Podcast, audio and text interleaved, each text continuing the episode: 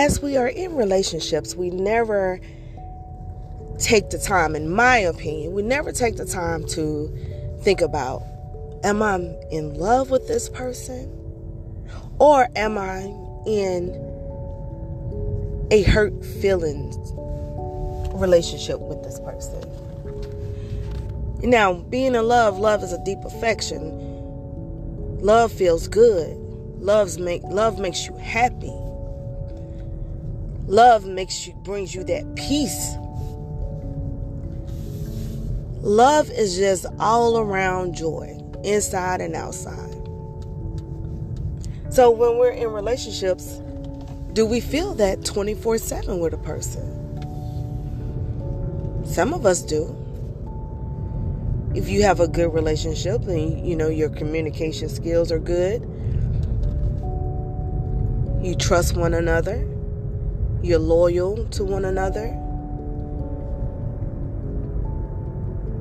you sit there and this person brings you that love and you're feeling that love over 90% of the time. The other 10% can come from disagreements, you know?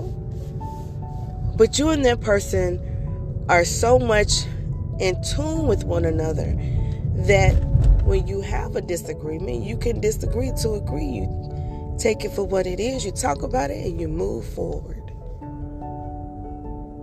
That's what love is. That is what we all want. We want someone that can understand us, someone that can learn our mind, mentally, physically, sexually, everything. That's what we want in a relationship. You want to feel that love over 90% of the time. And when that 10% do happen, you want to be able to sit down with that person to talk about it so that way you can move forward. Now let's talk about being in a hurt feelings relationship. You hurting all the time. You hurting by their actions. You hurting by their words. You hurt by their demeanor. Everything about this person, you're feeling hurt 90% of the time. The other 10%, let's break it down. 5%, you're making love, you're having sex. It's good. The other 5%, you're having fun, you're going out to do things barely, but you're doing it. But the 90% of the time, you're sitting there, you're arguing with this person. You don't trust this person. The insecurities. You watch how this person treats you and how this person treats other people. And you feel that, wow, I always get that short end of the stick. But you continue to remain in this relationship because you feel that you're in love with someone that is hurting you 90% of the time. But when those other 10% come into play, you want to sit there and you take that and you try to overshadow that 90%. And it doesn't work like that. That's when you have to sit back, take a look at yourself and say, am I worth this?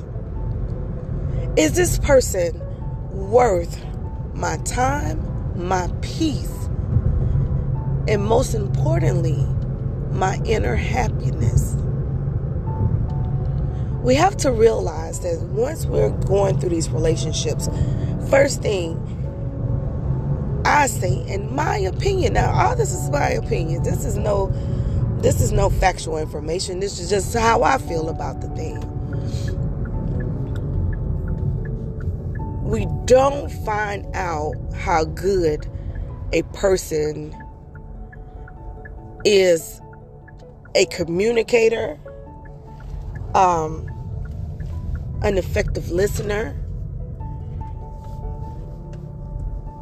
We do not ask those questions in the beginning of the relationships or have those discussions in the beginning of relationships to see how compatible me and this person are. Because I may communicate differently. I may shut down for a day. Is that person willing to accept that? Then I have to ask myself, why do I shut down? Why it's hard for me to communicate after a disagreement? In order to have that successful, everlasting relationship, you gotta ask those questions in the beginning of it. You gotta take every single small red flag and place that in the beginning, ahead of the green flags. Because those red flags gonna in the long run outweigh those green flags.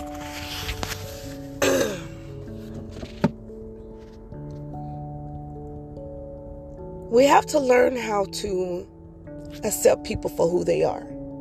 If a person wants to be with you and you have went and you have broken down everything they have done when in regards to hurting you, breaking their trust, being disloyal, not being supportive, you have sat there and you told this person, and they get a little bit better, not much, just a little bit. Why continue going through it when you see they're not going to change?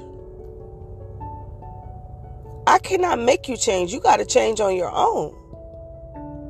Now, I got a choice. I'm either going to sit here and wait for you to change, or I'm going to go on by my business and say, you know what? I tried. You just weren't cutting it for me. I think it's best for us to go our separate ways.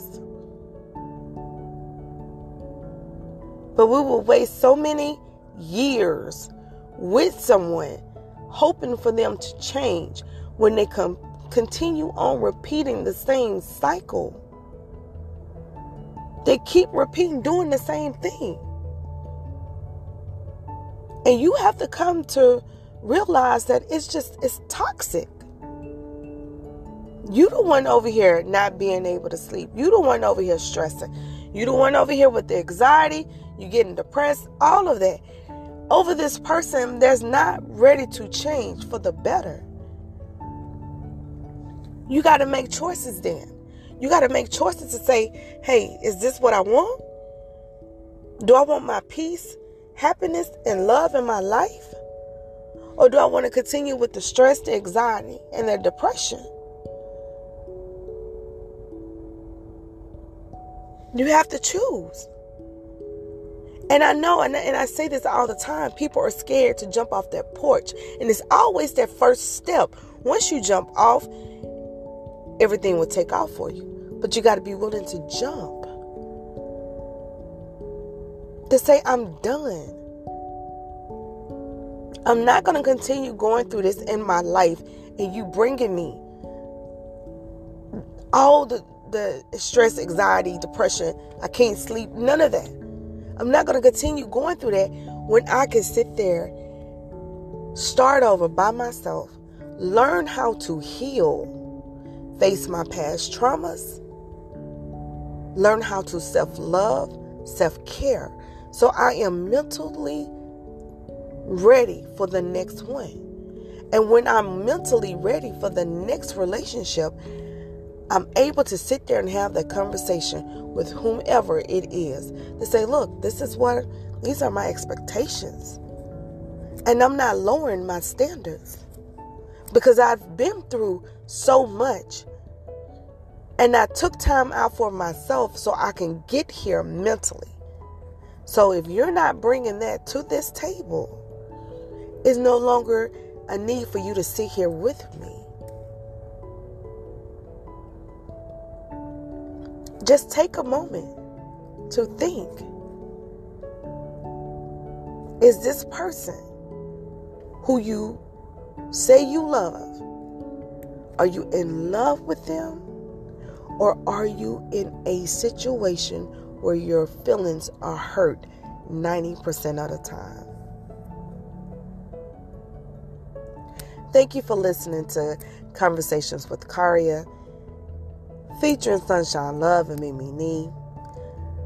Check out our YouTube channel, Facebook page.